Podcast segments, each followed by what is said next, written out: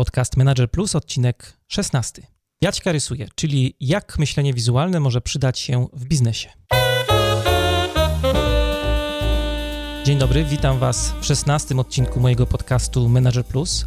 Ja się nazywam Mariusz Hrabko i w tej audycji opowiadam o tym, jak zwinnie zarządzać sobą i biznesem. Jeżeli chcecie, żeby coś zmieniło się w Waszym życiu i czujecie potrzebę ciągłego szlifowania swoich umiejętności, zapraszam do słuchania moich audycji.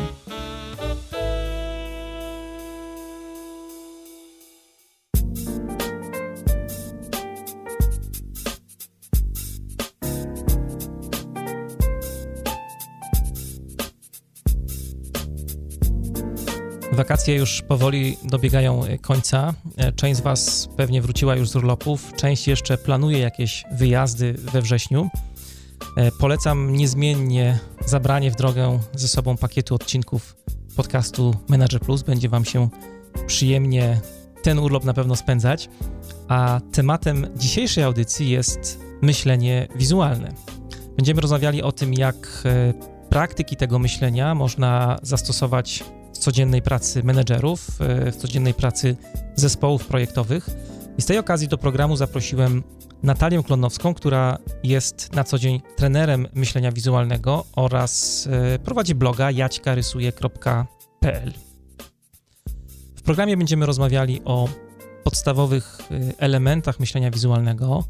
Dowiecie się, gdzie można e, je wykorzystać oraz powiemy Wam także, jak zabrać się za robienie notatek graficznych samodzielnie. Chciałbym też Was e, zachęcić do wzięcia udziału w małej zabawie, którą wspólnie z Natalią przygotowaliśmy dla Was. E, zabawie, której szczegóły znajdziecie, której szczegóły podamy na końcu audycji oraz e, będą jeszcze rozpisane na stronie mariuszchrapko.com ukośnik podcast ukośnik mp016. Zanim jednak przejdziemy do rozmowy, mam jeszcze dla Was krótkie ogłoszenie. Są do rozdania dwie wejściówki na konferencję Agile w Biznesie, konferencję, która odbędzie się już niebawem, bo w dniach 22-23 września w Warszawie. Organizatorem konferencji jest magazyn Computer World i to już jest piąta edycja tej e, konferencji. Mam dla Was dwie wejściówki. Pierwsza wejściówka jest na pełne dwa dni. Pierwszy i drugi dzień. Pierwszego dnia organizatorzy planują intensywne wykłady, a drugiego dnia będzie, mm, są do wyboru różne warsztaty. Natomiast druga wejściówka jest na dowolny, właśnie wybrany warsztat, y, który odbędzie się drugiego dnia konferencji. Co trzeba zrobić, żeby wygrać wejściówkę? No wystarczy, że w komentarzach do wpisu na stronie mariuszchrapko.com ukośnik konkurs podacie największą zaletę tegorocznego programu Agile w biznesie oraz napiszecie, o co chcielibyście zapytać jednego z konferencyjnych e, ekspertów. Być może będziecie mieli okazję zrobić to e, osobiście. Z nadesłanych propozycji wspólnie z Olą Zygarską e, z magazynu Computer World wybierzemy dwie najciekawsze odpowiedzi, których autorzy otrzymają nagrodę. Konkurs potrwa do 9 września, to jest do środy. W czwartek w komentarzach do wpisu ogłoszę wyniki. Trzymam mocno kciuki i czekam na Wasze propozycje.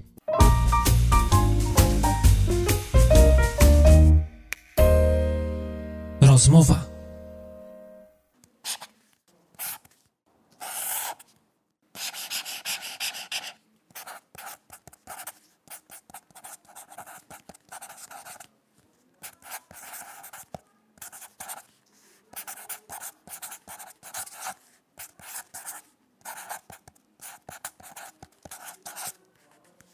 W dzisiejszej audycji będziemy rozmawiali o myśleniu wizualnym i możliwości wykorzystania tego myślenia w biznesie, w zarządzaniu. I z tej okazji zaprosiłem do programu Natalię Klonowską, która jest trenerem myślenia wizualnego, specjalizuje się właśnie w myśleniu wizualnym.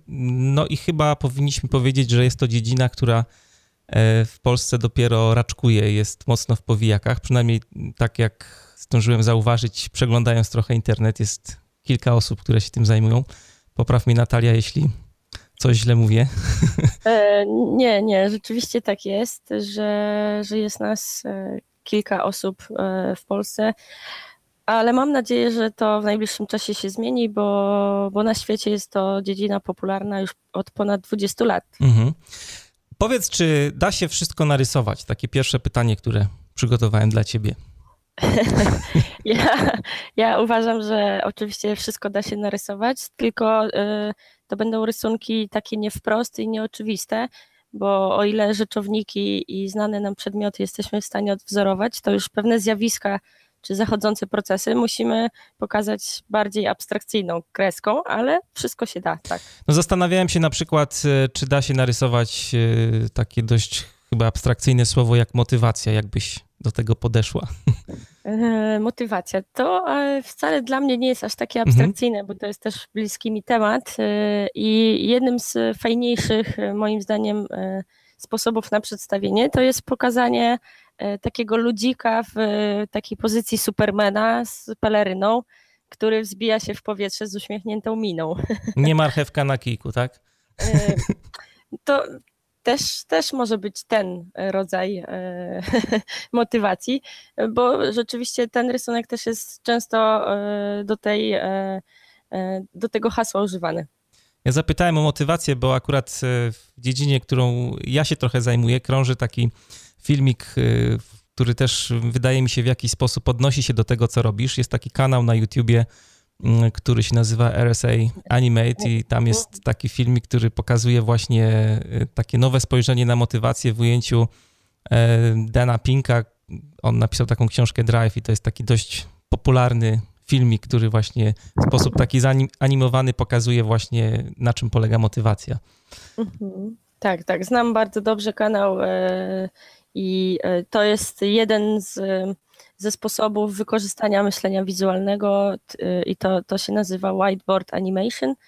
E, I jest to coraz bardziej też popularne w Polsce, bo można też zaobserwować firmy, które coraz częściej korzystają z tego typu rozwiązania i coraz więcej firm, które zaczyna się tym zajmować.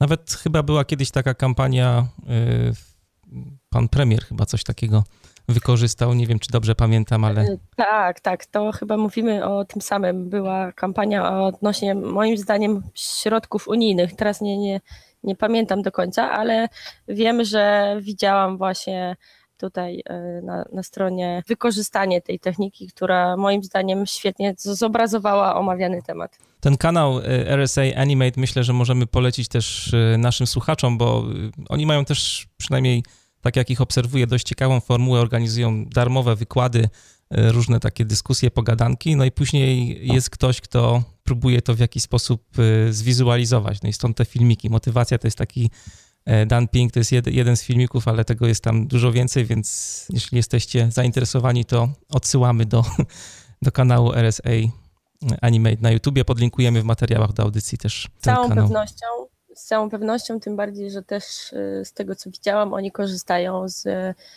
wystąpień TEDxowych, które też y, są jak najbardziej polecane do odsłuchania i, i podpisuję się też pod tym. Zacznijmy w takim razie od e, takiej rzeczy dość podstawowej chyba, jeśli chodzi o myślenie wizualne od słownika. Jak dostałem od ciebie maila, jak żeśmy się umawiali na tę audycję, to zerknąłem sobie do twojej stopki i tam zobaczyłem masę różnych dziwnych rzeczy. Między innymi podpisujesz się jako, wypisałem sobie wszystkie słowa, więc podam w kolejności, jak, jak to wygląda w, w twojej mhm. stopce. Mhm. Mamy Sketchnoter, mamy Graphic Recorder, mamy Graphic Facilitator i mamy Illustrator. I chciałbym, żebyśmy mhm. tak krok po kroku rozczłonkowali te pojęcia i wyjaśnili słuchaczom, o co chodzi. Zacznijmy od e, sketchnotingu. Sketchnoting jest to jedno z podstawowych e, narzędzi myślenia wizualnego, które e, my jako tutaj działacze w, w, tej dziedzinie używamy polskiej nazwy jako po prostu notatki rysunkowe. Tworzone są one w formacie A4 wśród publiczności podczas e, wystąpień prelegentów na żywo i jakby ich formuła polega na tym, że uczestnicy danego wydarzenia czy konferencji widzą tylko efekt końcowy ten, tego rodzaju notatki wykorzystują podstawowe elementy e, myślenia wizualnego, które są tak naprawdę te same dla e, każdych z tych wymienionych przez Ciebie e, nazw, ale tutaj jakby format i sposób wykonania jest tym elementem różnicującym je. Czyli ktoś sobie siedzi po prostu na sali i jest jednym z uczestników. Różnica jest taka, że robi na formacie A4 notatki graficzne, tak? tak? Dokładnie. Dokładnie, dokładnie o to chodzi. Bo to słowo, jakbyśmy tak y, próbowałem go pociąć na, na dwie części, no to wychodzi nam sketch, jakiś szkic i, i, i notowanie, noting. Więc... Tak, to jest połączenie prostych, naprawdę bardzo podstawowych rysunków z, z tekstem i tutaj najważniejsze jest uchwycenie idei, a nie tworzenie sztuki, bo wiadomo, w czasie rzeczywistym też nie możemy się koncentrować na, na tworzeniu nie wiadomo jak wymyślnych i pięknych rysunków.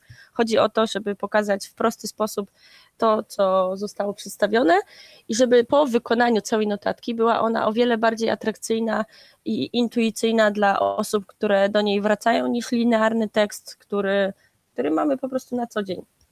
A czy w takim e, szkicowaniu, w takim sketchnotingu chodzi o proces, który zachodzi świadomie, czy, czy na przykład taki proces nieświadomy e, też jest tutaj ważny, bo jak mówisz sketchnoting czy, czy notatki graficzne, to pierwszą myśl, którą mam, to jest takie, takie rysowanie, które każdemu z nas się zdarza. No nie wiem, pracowałem kiedyś w korporacji, było jakieś nudne spotkanie, niekoniecznie nudne, no ale siedziałem i odruchowo łapałem się na tym, że coś tam jakieś bohomazy na kartce sobie rysuję. Czy to też jest sketchnoting, czy raczej chodzi o taki proces bardziej, który zachodzi świadomie, który, który coś pokazuje sensownego, a niekoniecznie jakieś kwiatki czy rąby, które gdzieś tam na serwetce rysujemy. To od początku. Sketchnoting jak najbardziej jest procesem świadomym i wymaga od nas tak naprawdę bardzo dużej uwagi, koncentracji i skupienia na tym, co mówi prelegent. E, nierzadko śmieję się, że e, będąc na konferencji jestem najbardziej aktywnym i skoncentrowanym uczestnikiem, ponieważ to wymaga naprawdę wyłapania tych e, najważniejszych elementów, a następnie przetworzenia ich w swoim umyśle na rysunki, a jeszcze następnie wykonania ich. Także jest to naprawdę bardzo angażujący proces, który wymaga od nas e, tutaj stuprocentowego zaangażowania. Natomiast to, o czym wspomniałeś, o tym bazgraniu na, na spotkaniach, to w języku angielskim mówi się na to doodling i w, mam wrażenie, w większości przypadkach jest on uznawany za coś, co, co robimy właśnie nudząc się, czy e, jest to element odciągający naszą uwagę. A badania, które przeprowadziła na przykład Sunny Brown, która też właśnie na TEDzie opowiada o tym procesie dudlowania, pokazują, że te mechaniczne właśnie e, i nieświadome bazgranie na kartce powoduje, że koncentrujemy się bardziej na tym, co mówi dana osoba, wbrew pozorom. No bo można pomyśleć, że to jest taka forma też relaksacji na nudnych spotkaniach właśnie firmowych, a tak, tak jak mówisz. Większość osób tak to odbiera. No myślę, że tutaj y, większość słuchaczy może sobie przypomnieć momenty ze szkoły, kiedy y, rysowało się po marginesach czy na tyłach okładki, a nauczyciel zwracał uwagę, że dlaczego nie słuchasz. Ja sama mam takie przykłady ze swojego życia, a, a wiem na, w dniu dzisiejszym, że tak naprawdę tego rodzaju aktywność właśnie nam pomaga się skupić, bo nie angażuje jakby nas bardzo, tak bardzo poznawczo, że odciąga uwagę od tego, co, co się dzieje na sali.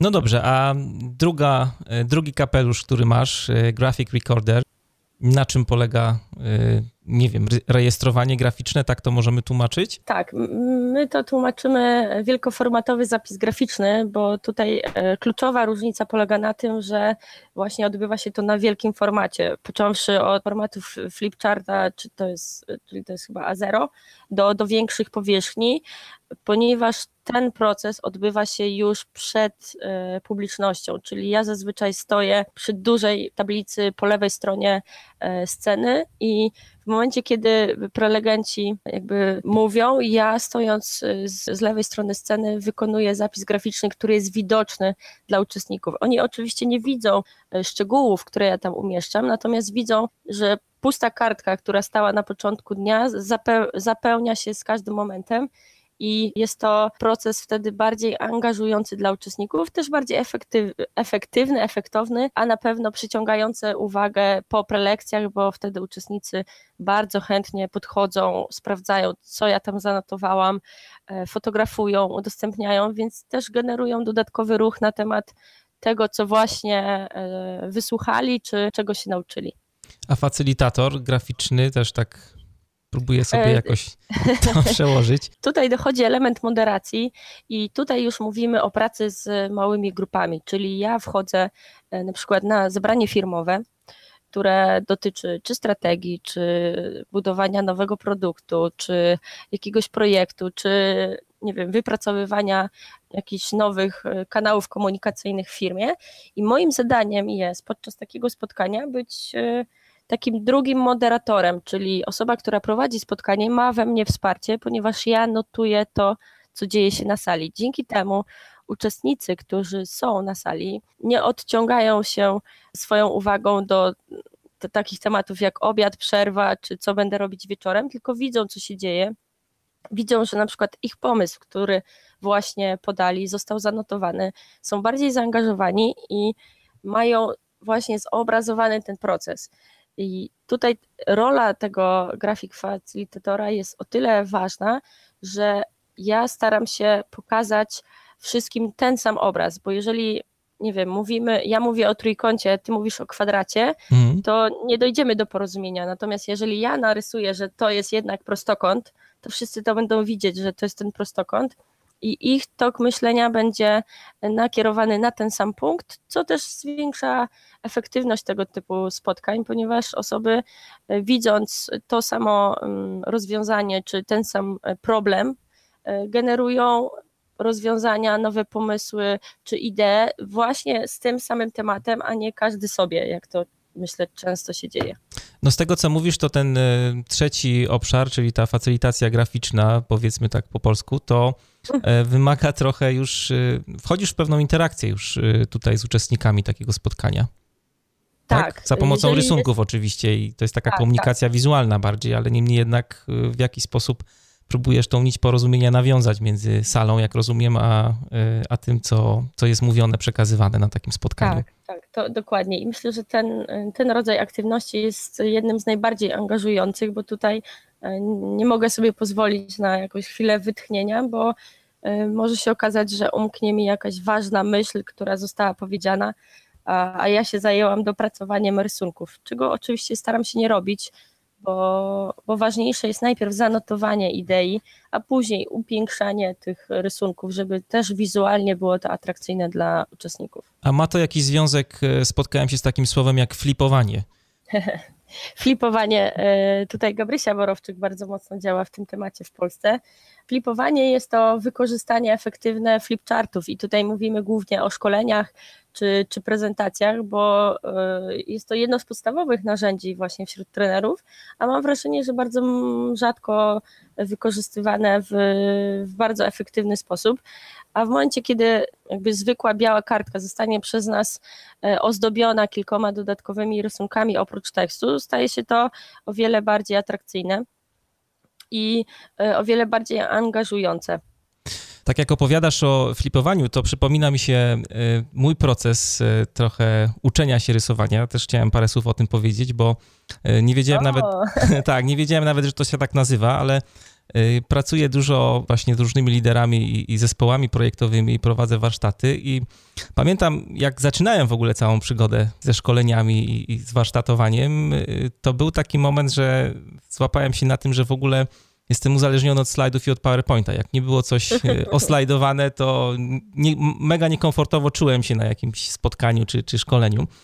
E, mhm. No i był taki moment, że właśnie wymyśliłem sobie, że y, z jednej strony jest to bardzo uciążliwe, bo trzeba cały czas tych slajdów generować y, bardzo dużo. No i podobało mi się, bo podpatrywałem niektórzy mm, trenerzy, y, zwłaszcza z takich miękkich obszarów kompetencyjnych, używali flipcharta właśnie do wizualizacji.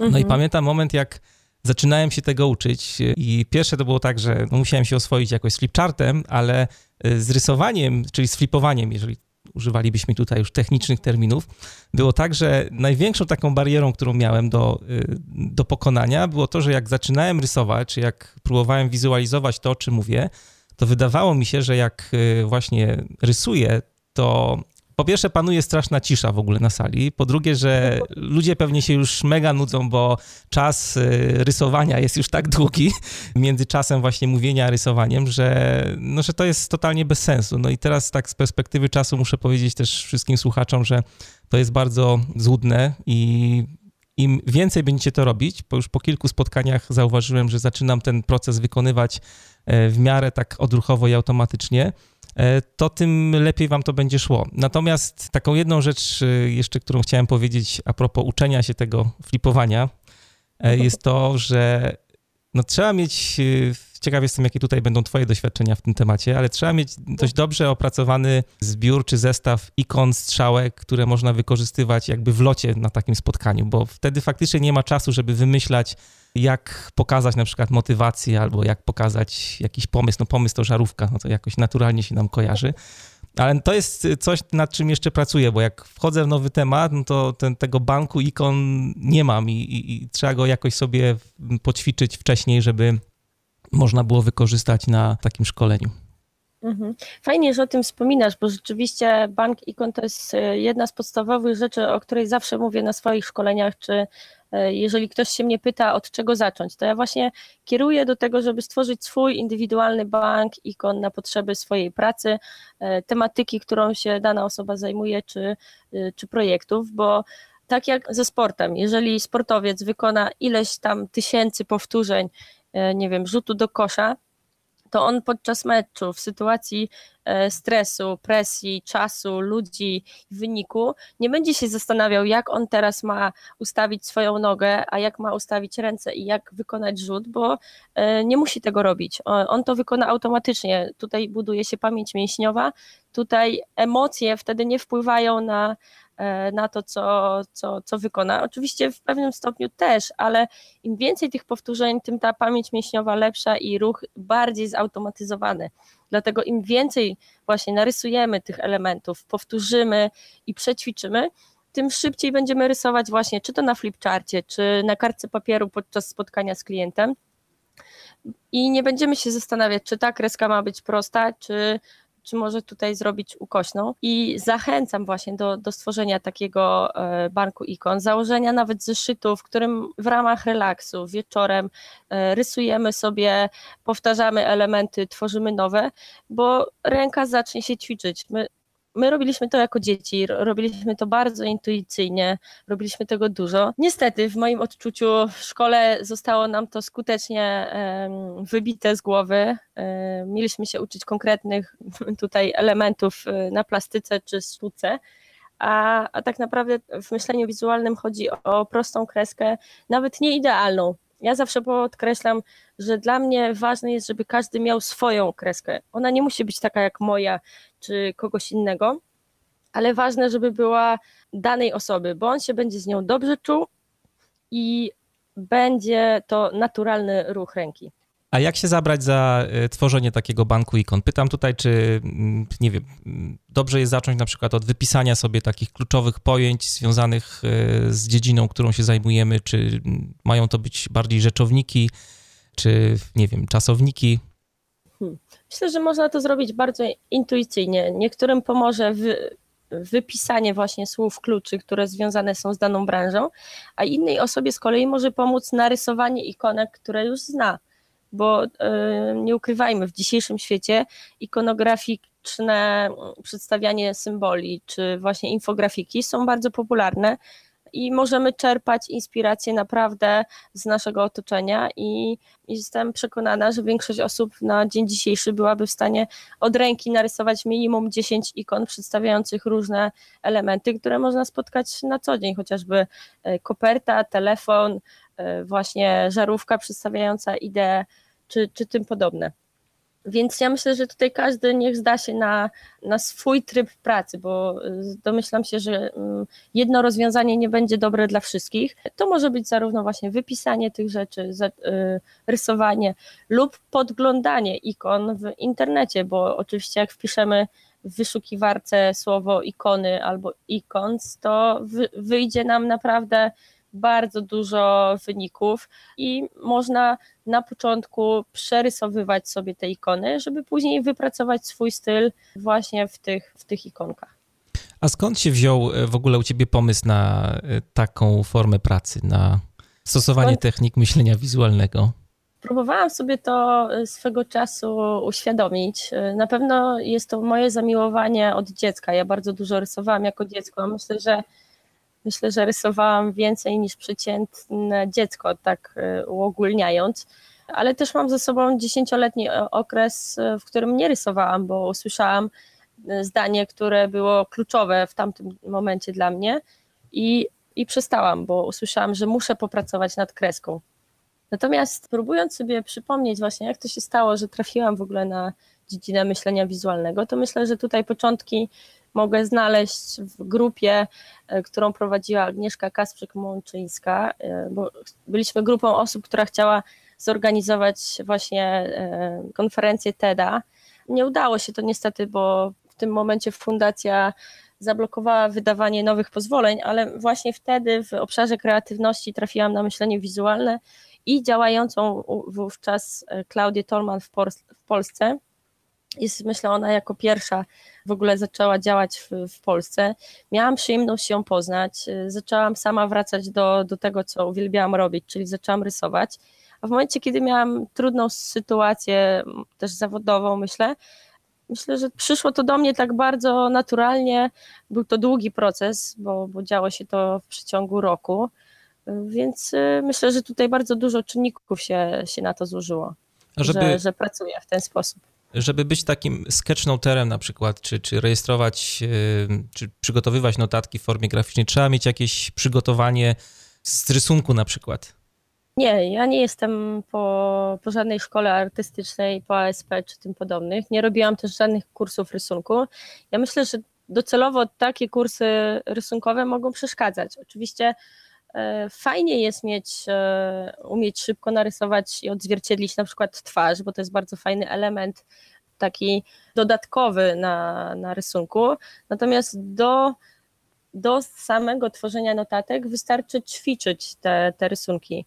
A im więcej będziemy ćwiczyć, e, tym wiadomo, że będziemy robić coraz lepsze rysunki. Nie, nie powiem, że ładne, bo nie, nie, nie o to chodzi. E, bardziej chodzi o to, żeby były czytelne, wyraźne i e, konkretne. Bo w myśleniu wizualnym to chyba też trzeba y, głośno powiedzieć, że nie chodzi o to, żeby te rysunki były, jak, były jakąś formą sztuki. Tak, dokładnie. To ma być przekazanie idei. Tutaj Dan Rom czy Mike Rowdy potwierdzają za każdym razem, e, że są to E, elementy, które mają pokazać ideę, a nie, to, nie tworzyć sztukę. A jak sobie radzisz e, z taką opinią, którą na pewno słyszysz od czasu do czasu, że nie każdy potrafi rysować?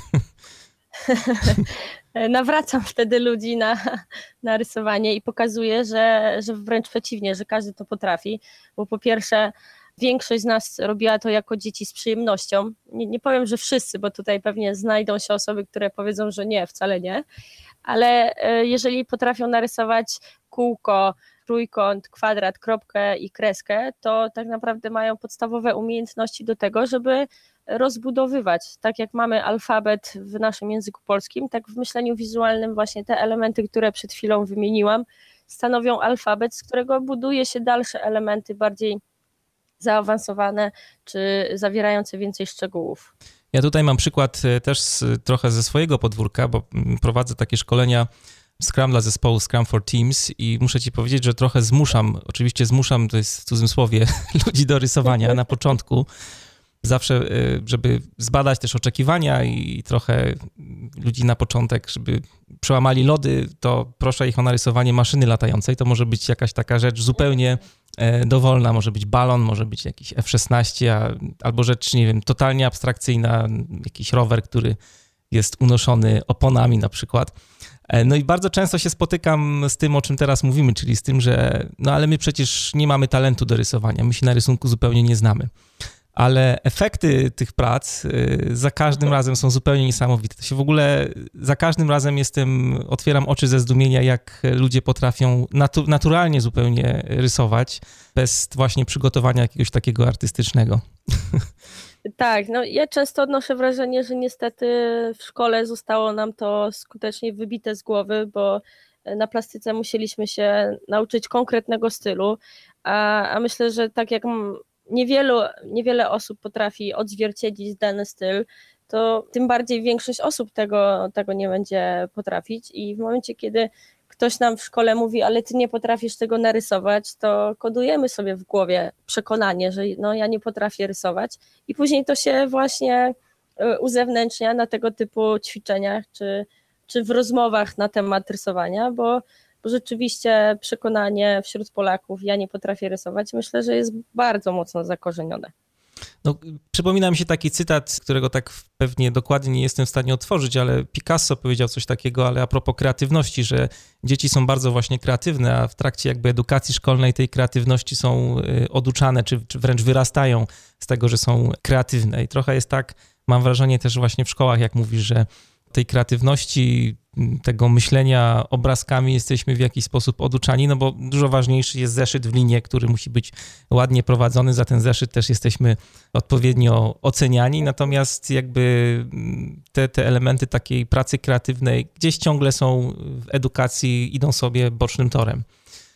No niestety, dlatego marzy mi się, żeby, żeby w niedalekim, mam nadzieję, czasie szkoły polskie, publiczne czy niepubliczne, otwierały się właśnie na myślenie wizualne i, i marzy mi się to, żeby właśnie uczniowie notowali właśnie w ten sposób na, na zajęciach, bo, ponieważ ja studiując obecnie drugi kierunek zaocznie, notuję właśnie w ten sposób i miałam niesamowity przykład tego, jak bardzo mocno nabywam tą wiedzę już w trakcie. Ze względów zawodowych za, za mocno nie mogłam przygotować się do sesji, więc tak naprawdę opierałam się na tym, co wypracowałam podczas zajęć i, i co na te zajęcia przeczytałam.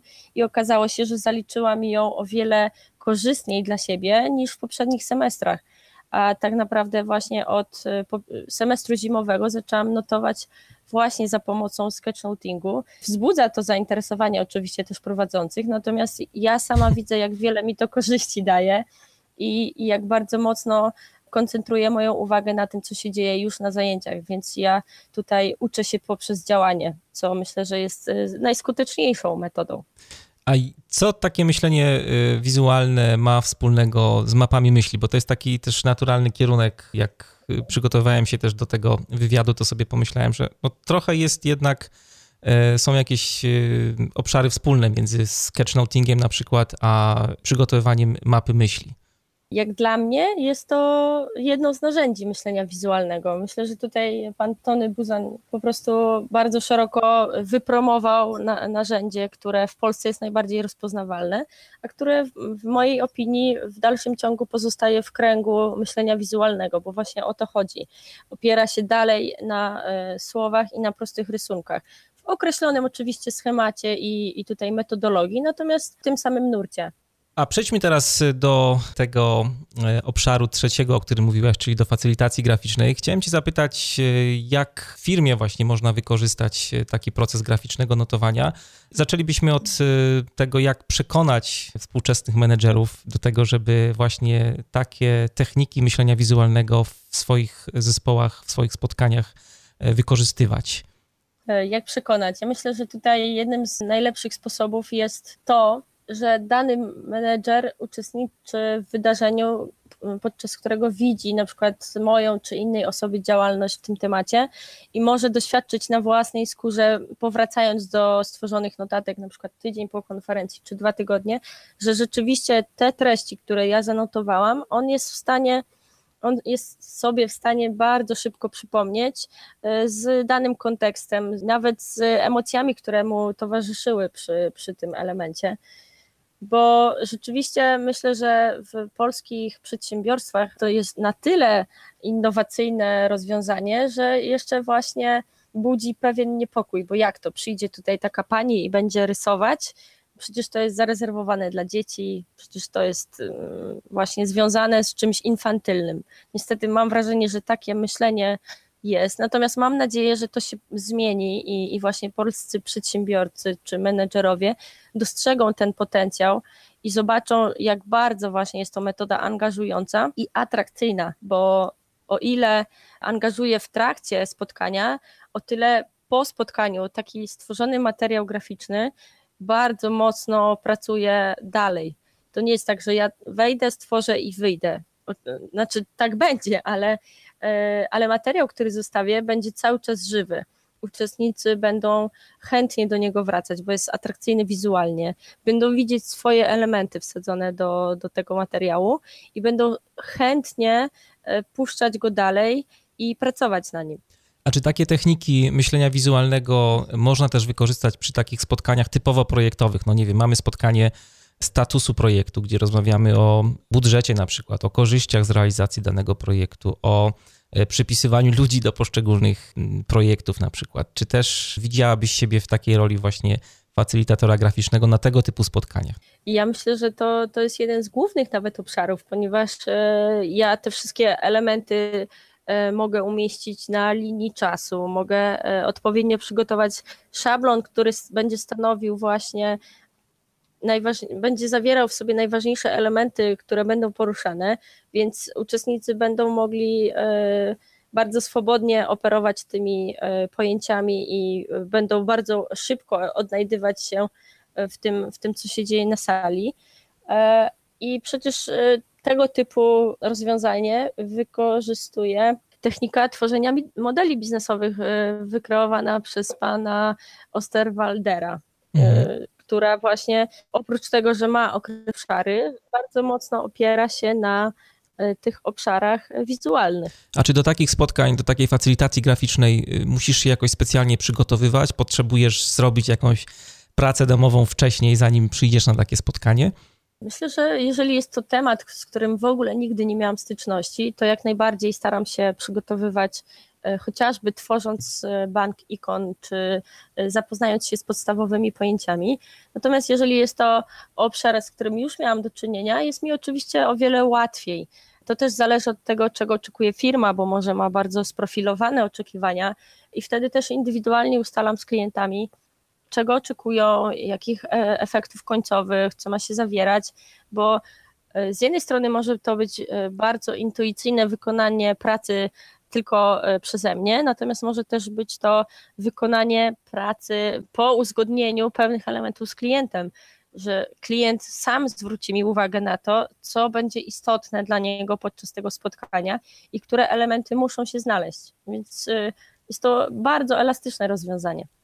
A jedną z takich rzeczy, które robisz też oprócz facylitacji graficznej, są e, konferencje. Udział w konferencjach w kontekście przygotowywania tych notatek graficznych na konferencjach. Mhm. Jak, to, jak to wygląda tak praktycznie bardzo? Jak to wygląda? Załóżmy, że wy, wykonuję wielkoformatowy zapis graficzny.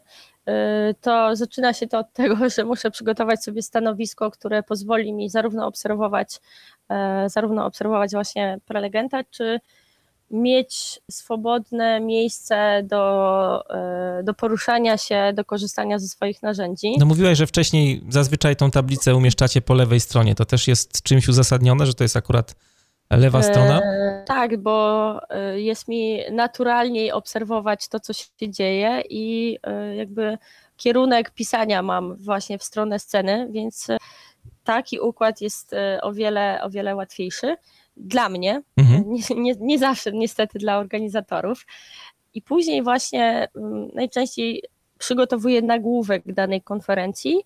E, I to robisz I przed konferencją, tak? Czy, czy w trakcie tak, już? Tak, nie, to, to robię zazwyczaj przed konferencją, natomiast już w trakcie, podczas wystąpień, na bieżąco notuję to, co mówi dany prelegent. Czasami przerwy pomiędzy wystąpieniami są tak krótkie, że nawet jeżeli bym chciała tak bardzo dopieścić szczegółami dany rysunek, to nie mam czasu, bo już mu, muszę wchodzić jakby na kolejne, kolejne części kartki i notować kolejnego prelegenta bo to naprawdę że dzieje się wszystko w czasie rzeczywistym. Jeżeli oczywiście mam czas podczas przerw czy po konferencji, to staram się zweryfikować, czy nie popełniłam jakichś błędów, bo wiadomo, jestem tylko człowiekiem i w takim szybkim procesie błędy są nieuniknione, czy też dodać jakieś dodatkowe elementy w postaci koloru, ramek, czy elementów, które mogą wizualnie upiększyć pracę. Staram się oczywiście dużo tego nie robić, bo jakby moim zadaniem jest stworzenie tej notatki w czasie rzeczywistym i taką filozofię sobie przyjęłam, że e, to, co stworzę na konferencji, jest tym produktem finalnym.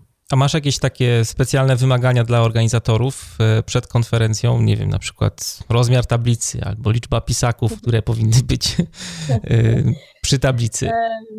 Krzesło na przykład. Bardzo, indywidualne, bo ja już miałam różne stanowiska pracy.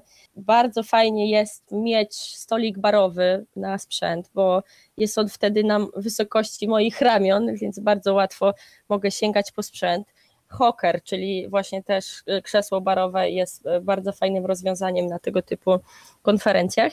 I oczywiście format wykonywanej pracy ustalam indywidualnie z klientem, bo niektórzy życzą sobie właśnie na tym formacie A0, bo chcą później z tego tworzyć plakaty porozwieszane na korytarzu, a inni na przykład y, chcą mieć jeden arkusz papieru, na którym zmieści się cała konferencja, załóżmy ta ośmiogodzinna. I chyba moim najdłuższym dziełem jest ponad trzymetrowe z dwóch dni konferencji. Właśnie E, zapis graficzny. I to na takim który... dużym arkuszu pracowałaś, czy to było poskładane wszystko nie, nie, był, do kupy? To był długi arkusz papieru.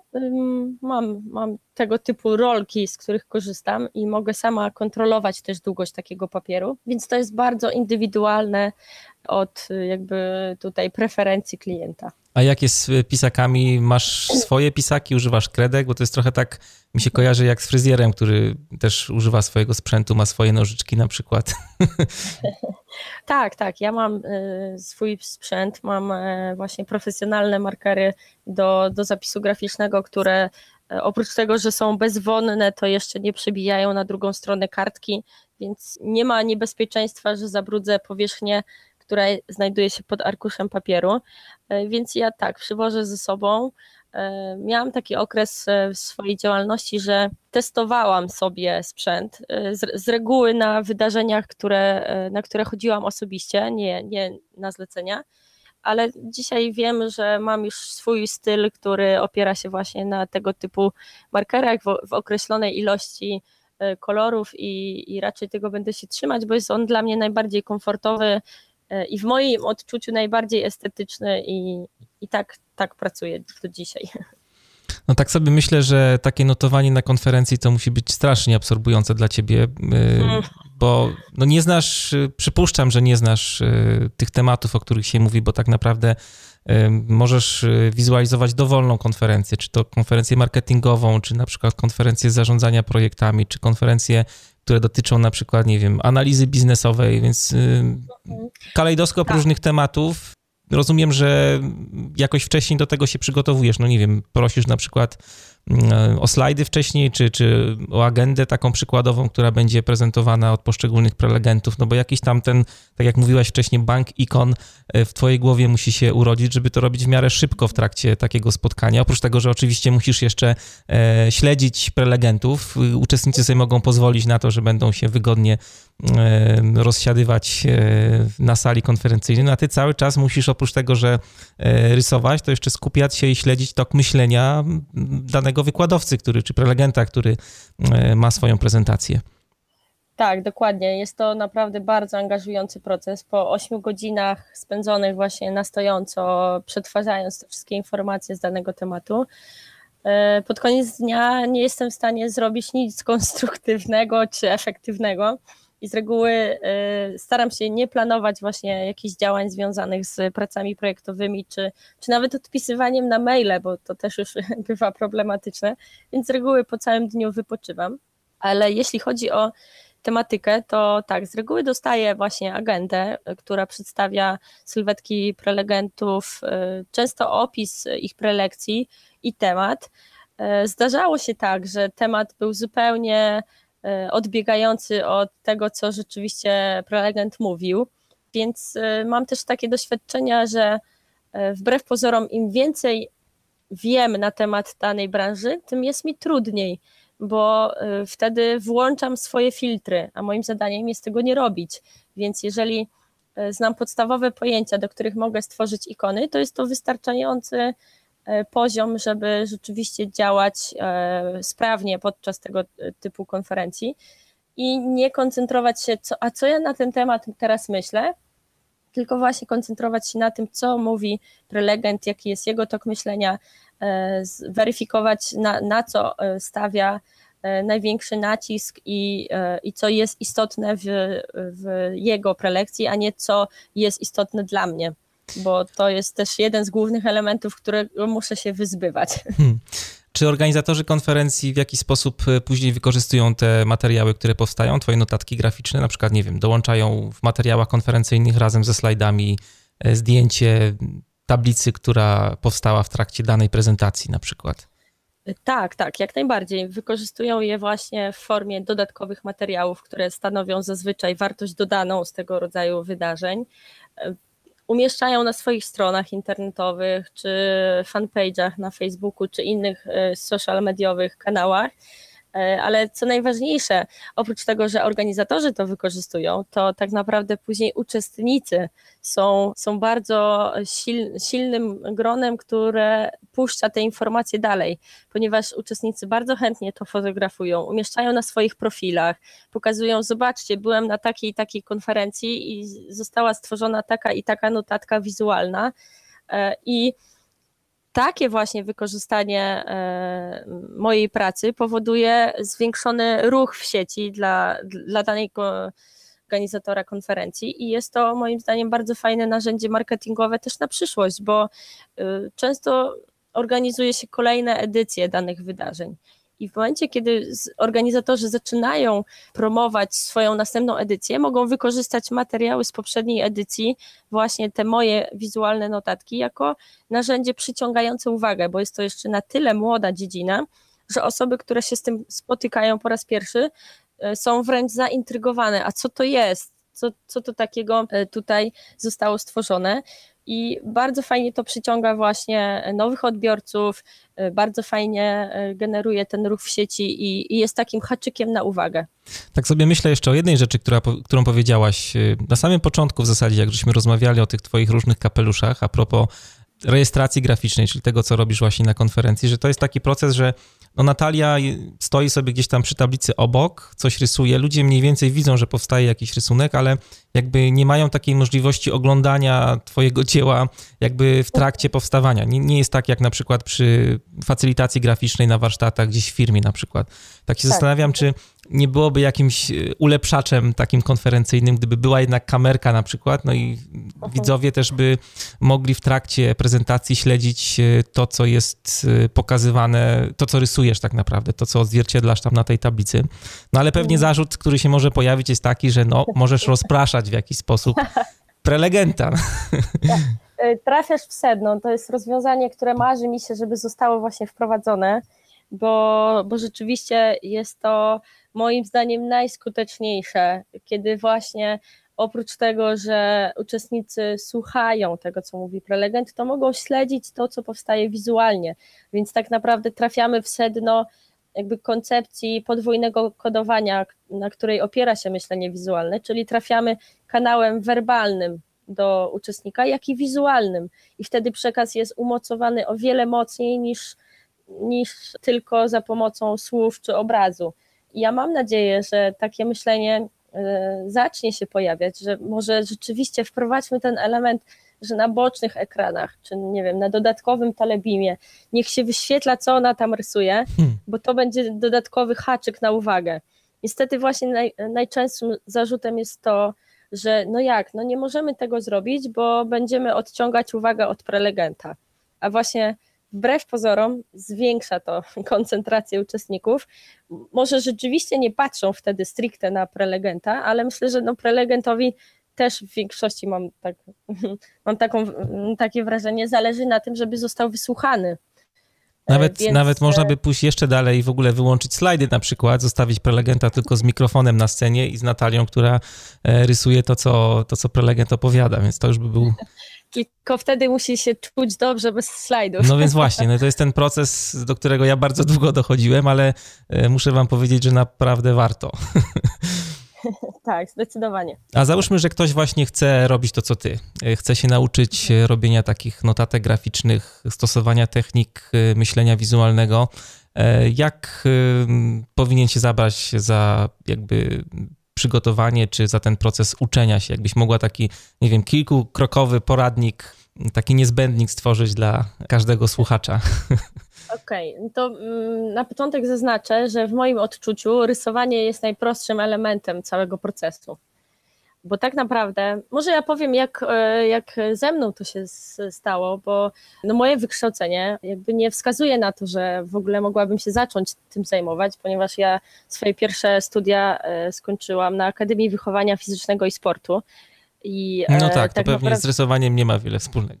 Tak, nie ma nic wspólnego, natomiast jakby to była dla mnie prawdziwa szkoła życia i myślę, że bardzo dużo z tej uczelni wyniosłam takich umiejętności życiowych i, i bardzo dużo umiejętności interpersonalnych. I w momencie, kiedy ja zdecydowałam się na to, że, że to będzie ten mój kierunek działań zawodowych, stwierdziłam, że żeby w ogóle móc się mm, jakby reklamować jako ta myślicielka wizualna, to muszę sama się nią poczuć, czyli po prostu stwierdziłam, ok, to biorę teraz sobie kalendarz imprez trójmiejskich, bo ja pochodzę z Gdańska, mhm. to i wypisuję, gdzie są konferencje, szkolenia czy wydarzenia, na których mogłabym ćwiczyć. I zaczęłam, naprawdę miałam bardzo intensywny listopad i zaczęłam chodzić na wszystkie możliwe prelekcje w Trójmieście i sprawdzać. Oczywiście wcześniej y, nabyłam potrzebną wiedzę z książek czy materiałów dostępnych w sieci. A mogłabyś coś polecić dla słuchaczy? Jakieś, nie wiem, książki, blogi, społeczności, do których można by się było jakoś tam odnieść? Książki, no, najwięcej jest oczywiście literatury zagranicznej i tutaj jest na przykład Dan Rom, czy Mike, e, Mike Road i Sunny Brown. To są takie podstawowe nazwiska e, autorów e, tych światowych pozycji. Swego czasu w Polsce były dostępne dwie książki Dana Roma w właśnie w wydaniu polskim, natomiast wydaje mi się, że nakład został już wyczerpany i bardzo trudno je zdobyć, ale polecam na pewno, narysuj swoje myśli i wszystko można narysować. Ale Jeżeli... tak sobie myślę, że nawet wersja angielska to chyba nie będzie problemem, bo tam książka przypuszczam, że się składa z samych rysunków. no nie do końca, ale, ale rzeczywiście e, jest bogato ilustrowana, tak też jest promowana. E, ja mam nadzieję, że w niedalekim czasie powstanie moja pozycja, więc będę mogła zachęcać uczestników do nabycia mojej książki, którą mam już w planie i właśnie celem jest jej pokazanie właśnie podstawowych elementów myślenia wizualnego i ćwiczeń, które każdy może wdrożyć i wykorzystywać na pewno w życiu osobistym, jak i zawodowym. Na pewno bardzo dużo materiałów można znaleźć właśnie e, na kanale YouTube, gdzie wystarczy wpisać visual thinking i wyskoczy nam bardzo dużo tutaj podpowiedzi. I to, co na pewno polecam, to jest kurs Adama Sicińskiego, iqdoodle.com.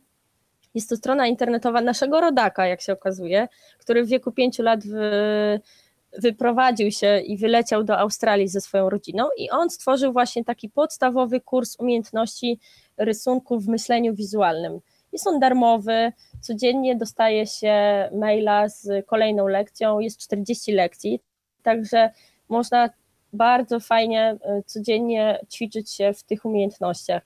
I jak już nabędziemy te podstawowe umiejętności e, rysunku, e, podstawowych elementów i ich wykorzystywania, to tutaj teraz największa sztuka polega na tym, żeby pójść na takie wydarzenie i zobaczyć po pierwsze, jak my się z tym czujemy, czy czy ja potrafię się skoncentrować i na rysowaniu, i na słuchaniu, i w ogóle jeszcze przetwarzaniu tych informacji, bo to jest tak naprawdę najtrudniejsze, że ja muszę wybrać, które treści prelegent podaje jako najważniejsze, najistotniejsze i te kluczowe z jego przemówienia. Bo też są różne prezentacje, niektórzy potrafią tak wszystko ubrać ładnie w pigułkę, a niektórzy przez, przekazują bardzo dużo różnych treści w trakcie i to pewnie tak, jest dodatkowa tak, trudność. Dokładnie najtrudniej jest, jeżeli w, mam wrażenie ja osobiście, że prelegent nie mówi nic nowego lub wnoszącego w ogóle w życie słuchaczy.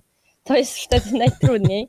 Na szczęście mało jest takich prezentacji, ale no, jak wszędzie takie wyjątki też się zdarzają, więc y, tutaj właśnie ten element wejścia w te buty i po, po, poszukania swoich rozwiązań jest myślę najistotniejszy czasem nie potrafię sama wytłumaczyć, w jaki sposób ja e, wybieram treści. Staram się oczywiście robić to najbardziej ogólnie i wyłączać moje filtry przekonania i wartości, bo tutaj to też jest bardzo istotny element. Natomiast e, no, każdy zrobi to trochę inaczej.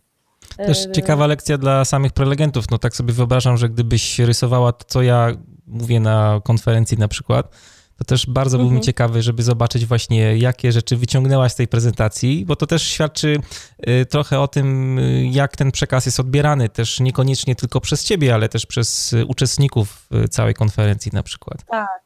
Dokładnie. No, mm, miałam przyjemność e, na przykład notować e, na konferencji Pełna Moc Możliwości Jacka Walkiewicza, gdzie był, było naprawdę różnorodne grono prelegentów i to, co pan Jacek Walkiewicz podkreślił, e, udostępniając jakby notatki wykonane przeze mnie, że jest to subiektywny obraz i odebranie tego, co było mówione, bo oczywiście w momencie, kiedy się udostępnia treści, to zdarzają się komentarze, o, a ja jeszcze zapamiętałem to, albo tego nie ma, albo tutaj brakuje czegoś. No, pamiętajmy, że ja jestem tylko człowiekiem, mam ograniczony czas i pracując w czasie rzeczywistym, no nie jestem w stanie też wszystkiego zanetować, ale staram się te puenty i najważniejsze momenty właśnie y, wyłuskać i, i, i zanotować, bo taka jest idea, żeby zanotować y, bardzo schematycznie i bardzo intuicyjnie, żeby uczestnik, który był na konferencji, w takim mgnieniu oka mógł sobie skojarzyć, że aha, ta żarówka z tym hasłem odnosiła się teraz do tego. Więc dodając jeszcze dodatkową informację, materiał tworzony na konferencji jest dla uczestników z konferencji. Osoby, które nie były, mogą oczywiście wybrać jakieś hasła klucze, idee, które są przedstawione, ale kontekstu i tak całego nie poznają. Więc to jest też, myślę, istotny element, żeby przedstawiać ten materiał jako materiał dla osób, które były w tym momencie, słuchały, czuły te emocje i, i słyszały te historie ze szczegółami. Czyli mamy chodzenie na konferencje jako taki pierwszy krok, później korzystanie z kursów, o których żeśmy rozmawiali, książek. E, są jakieś społeczności, gdzie ci trenerzy czy, czy zwolennicy myślenia wizualnego mogą się spotykać? Są jakieś polskie społeczności?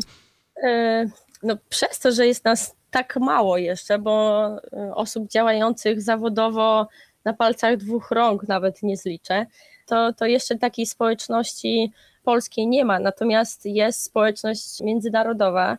Jest to Międzynarodowe Forum Praktyków Myślenia Wizualnego, które raz do roku spotyka się w określonym miejscu na konferencji e, dwu, trzydniowej, gdzie można wymienić się swoimi doświadczeniami, można wymienić się e, swoimi sztuczkami czy elementami wykorzystywanymi swojej pracy, a przede wszystkim spotkać się z autorytetami danej dziedziny. I w tym roku tego rodzaju konferencja odbywała się właśnie w lipcu w Austin. Ja niestety nie miałam przyjemności tam być, ale mam nadzieję, że w przyszłym roku y, będzie mi to dane i będę na to pracować. A to są tylko bo... Stany, czy też w Europie się odbywają te y, konferencje? Dwa lata temu odbyła się jedna konferencja EUWIS w Berlinie, ale z tego, co wyczytuję na forach właśnie tych praktyków, to nie zapowiada się, żeby ta konferencja została wznowiona. Więc no Waszyngton za rok albo y, Melbourne, Australia za dwa lata. Więc dale, dalekie destynacje, ale myślę, że dla osób, które rzeczywiście zawodowo działają, jest to naprawdę dawka inspiracji, wiedzy i, i też myślę takiego pozytywnego kopa do dalszych działań. Ja do tego poradnika jeszcze dodałbym jedną rzecz, o której mówiłaś wcześniej, ale tak z mojego punktu widzenia też, y, z punktu widzenia ucznia trochę myślenia wizualnego, mhm. E, ważne jest e, stworzenie tego banku ikon, bo dla mnie optymistyczne było to, co powiedziałaś, że ty też e, pracujesz cały czas w zasadzie nad rozwijaniem tego banku ikon związanych, związanego z różnymi tematami, bo mnie się zawsze wydawało, że osoby, które jakby siedzą w tej grafice, które, które siedzą jakby w technikach myślenia wizualnego, że dla nich to przychodzi tak zupełnie naturalne, no i wydawało mi się, że, że po prostu tak jest. No, z tego, co mówisz, jest y, zupełnie inaczej i ty jako trener myślenia wizualnego też cały czas ten warsztat w postaci właśnie banku ikon, tak jak rozumiem, cały czas udoskonalasz. Oczywiście, no mm, to tak jakby, nie wiem, trener sprzedaży rok posprzedawał produkty, a później przez 10 lat był tylko trenerem sprzedaży. Każdy się rozwija, wszystko idzie do przodu, wchodzą nowe rozwiązania, ja bardzo dużo rysuję analog, ale coraz częściej wchodzę w ten świat elektroniczny i jakby rozwijam się w tym zakresie, bo to na pewno jeszcze nie jest moja mocna strona, ale to jest jakby kierunek mojego rozwoju, który warto obrać. A bank ikon no to jest jeden z fajniejszych i przyjemniejszych sposobów na, na co je wiedzieć e, z moich doświadczeń, moich psychologii i rozwoju e, osobistego, E, prowadzę swój dzienniczek ale to nie jest taki zwykły dzienniczek, w którym zapisuję to, co wydarzyło się danego dnia, tylko to jest tak zwany momentownik. Mój tak, widziałem go zeszyt. Parę razy na Instagramie, na twoim koncie właśnie, że taki momentownik jest, jest takie zdjęcie, e, jak leżysz na plaży, jest morze w tle, no i właśnie jakieś tam grafiki w tym zeszycie się prezentują. Tak. Jest to właśnie jest to moim zdaniem doskonałe narzędzie, żeby po pierwsze budować swoje poczucie obfitości i wdzięczności i wszystkie korzyści związane z takim dobrostanem, a po drugie budowanie swoich umiejętności. Jak ja dzisiaj patrzę na swój pierwszy rysunek z mojego tego pierwszego momentownika, bo ja zmieniłam w międzyczasie format, to widzę, jak duży przeskok sama zrobiłam i jak e, wiele się zmieniło w moim e, myśleniu nawet, e, bo mój momentownik opiera się na tym, że jakby cały dzień skupiam się na tym, które momenty i wydarzenia z dnia są dla mnie ważne. Zaczęłam w ogóle od tego, że zaczęłam prowadzić swoje szczęścia w zeszłym roku, ale to się dla mnie nie sprawdziło, bo nie wszystkie rzeczy, które się wydział, zadziały w, w ciągu dnia, były dla mnie przyjemne. A co to jest ten słoik szczęścia? Na czym to polega? Polega na tym, że bierzesz sobie e, dowolny słoik i codziennie e, spisujesz e, szczęśliwe momenty, które zaobserwowałeś u siebie. I wrzucasz I, na koniec dnia, rozumiem, do słoika. Tak, tak. I na koniec roku wyciągasz te 365 karteczek i czytasz, że kurczę, jednak twój rok był super, że miałeś tyle fajnych momentów. No a co z tymi nie niefajnymi momentami? Jest jakiś, nie wiem, konkurencyjny słoik? Czy... nie, właśnie, właśnie nie było. A ja miałam kilka takich swoich wydarzeń w życiu, nawet w zeszłym roku, które bardzo nieprzyjemne były dla mnie w danym momencie, ale z perspektywy czasu wiem, że to były takie y, kroki milowe w, w zmianie decyzji, czy w jakimś moim podejściu, czy w rozwoju nawet mojej ścieżki e, tutaj zawodowej.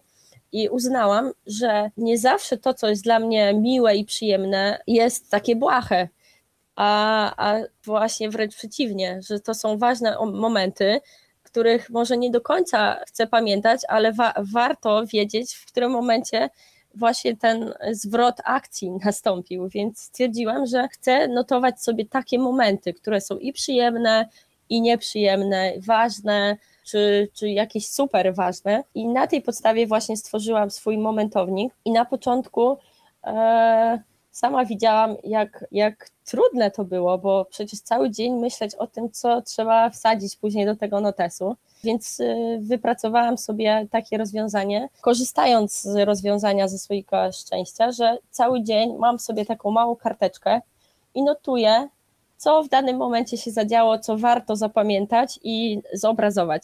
Już nawet teraz mam takie myślenie, że nie wiem, dzieje się coś fajnego i już mi taka lampka w głowie się, y, się zaświeca, mówię, o, to pójdzie do momentownika. Więc y, po całym dniu, kiedy mam spis tych wszystkich rzeczy, ja już wiem, w jakiej koncepcji ja to narysuję, e, jakich kolorów użyję i e, w jakiej formie pokażę, bo każdy z moich rysunków jest zobrazowaniem danego dnia i jeżeli mój dzień był naładowany pomysłami, to użyję do tego żarówek, a jeżeli zdominowało pranie, to jest nawet taki rysunek e, wiszącego prania. I siedzę sobie właśnie na tej plaży ostatnio i biorę ten mój notes i, i się nim sama zachwycam. Nie, naprawdę, ale nie ze względu na to, że jakie ja cudowne rysunki tworzę, tylko ze względu na to, że patrzę, ile rzeczy się zadziało, w którym momencie bym chciała coś zmienić, e, co mi nie odpowiada, a co było kluczowe, a czego już nie pamiętam, a zaglądając właśnie do takiego notesika, mogę to sobie szybko przypomnieć i zobaczyć pod koniec roku, że takie momenty u mnie się zadziały. Nie mówiąc już o tym, że za kilka lat będę pokazywać to moim wnukom. Znaczy na, naście, dziesiąt. Dziesiąt.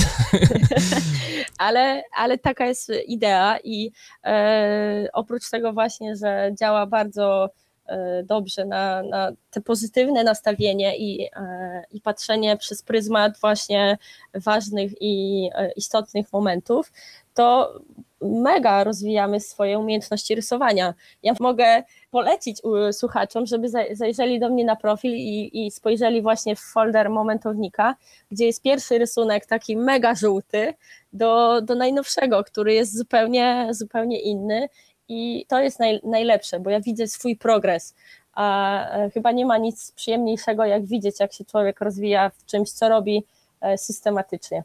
Właśnie, miałem o to, o to dokładnie zapytać, czy można gdzieś zobaczyć, jak się okazuje, można, jest e, folder Momentownik na stronie jaćkarysuje.pl, to jest blog Natalii, tak swoją drogą zastanawiałem się, co to za nazwa jest, skąd ta Jaćka się wzięła. Skąd ta Jaćka? No swego czasu u mnie w domu zadziała się taka historia, że ja... Ja mam taką wizję. Miałaś w domu coś robić zawsze i zawsze się zajmowałaś tymi rysunkami, no i jak miałaś wynieść śmieci, to na przykład mama mówiła, Jaćka rysuje, tak? I... nie, nie, nie, właśnie, właśnie nie do końca. Wzięło się to od reklamy.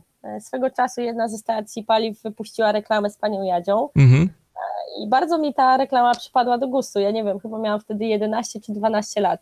I zaczęłam biegać po domu, powtarzając tekst o pani Jadzi.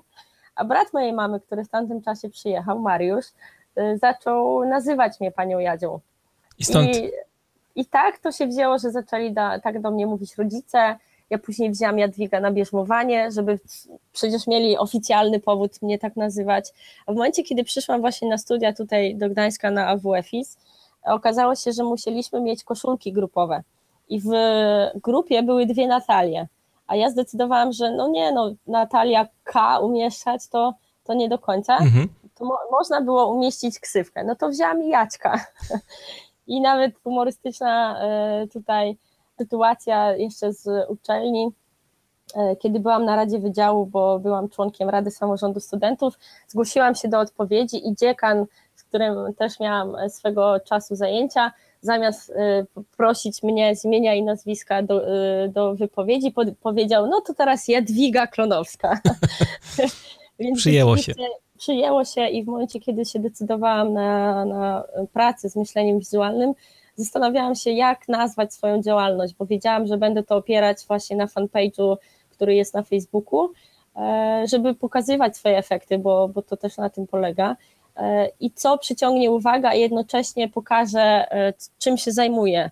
I z tego, z tego tak naprawdę wzięła się Jaćka rysuje, bo Jaćka to w dalszym momencie ja, co, na, nawet niektórzy moi znajomi mówią tak tylko do mnie, nawet nie używają mojego imienia. E, nawet miałam taki okres w życiu, że nie reagowałam na Natalię, a rysuję, no to dokładnie odzwierciedla to, to, co robię. Co prawda nie jest to typowe rysowanie, bo jednak związane z myśleniem wizualnym, ale jeżeli podam nazwę Jaćka rysuje, to już w głowie potencjalnego klienta czy osoby e, rozmawiającej ze mną na ten temat sobie wyobraża mnie z kredkami. Tak, no bardzo pozytywnie się kojarzy w ogóle ta strona. Jak pierwszy raz usłyszałem Jaćka rysuje.pl, to jakoś tak wzbudza taki naturalny entuzjazm i pozytywną energię. Także zachęcamy wszystkich do odwiedzenia strony jaćkarysuje.pl, a tobie Natalio bardzo dziękuję za dzisiejszą e, rysunkową rozmowę. Ja również. A dla wszystkich słuchaczów mam małe zadanie domowe, które będzie polegało na rysowaniu ptaszków. Dobrze, dobrze usłyszeliście, będziemy rysować ptaszki. E, jestem przekonany, że ćwiczenie udowodni każdemu z Was, że każdy z nas tak naprawdę potrafi rysować. I autorem tego ćwiczenia jest Dave Gray. On jest współautorem książki e, Game Storming e, razem z Sunny Brown, o której Natalia mówiła w trakcie audycji. E, ten krótki filmik instruktażowy do zadania domowego znajdziecie na stronie audycji mariuszchrapko.com kośnik mp016. Filmik co prawda jest po angielsku, ale na pewno sobie z tym poradzicie, bo ćwiczenie można wykonywać nawet przy wyłączonym głosie. Wystarczy, że będziecie robić dokładnie to samo, co jest na ekranie. E, no ale to nie wszystko. Jak będziecie mieli już efekt swojego bazgrolenia, e, czy to e, dudlingu, jakkolwiek byśmy to nazywali, zapraszam do podzielenia się waszymi dziełami w komentarzach do dzisiejszej audycji. Wystarczy, że zrobicie zdjęcie telefonem. Myślę, że nie tylko ja jestem bardzo ciekawy, co wam z tego wyjdzie. Ja również. E, Czekam z niecierpliwością. No ja obiecuję, że się podzielę. Myślę, że Natalio, ty też e, umieścisz zdjęcie swojego dudlingu e, też pod tą audycją, no a na resztę czekamy z niecierpliwością. No to już wszystko jest na dzisiaj. Trzymajcie się i jak mówi Natalia, wszystkiego rysunkowego.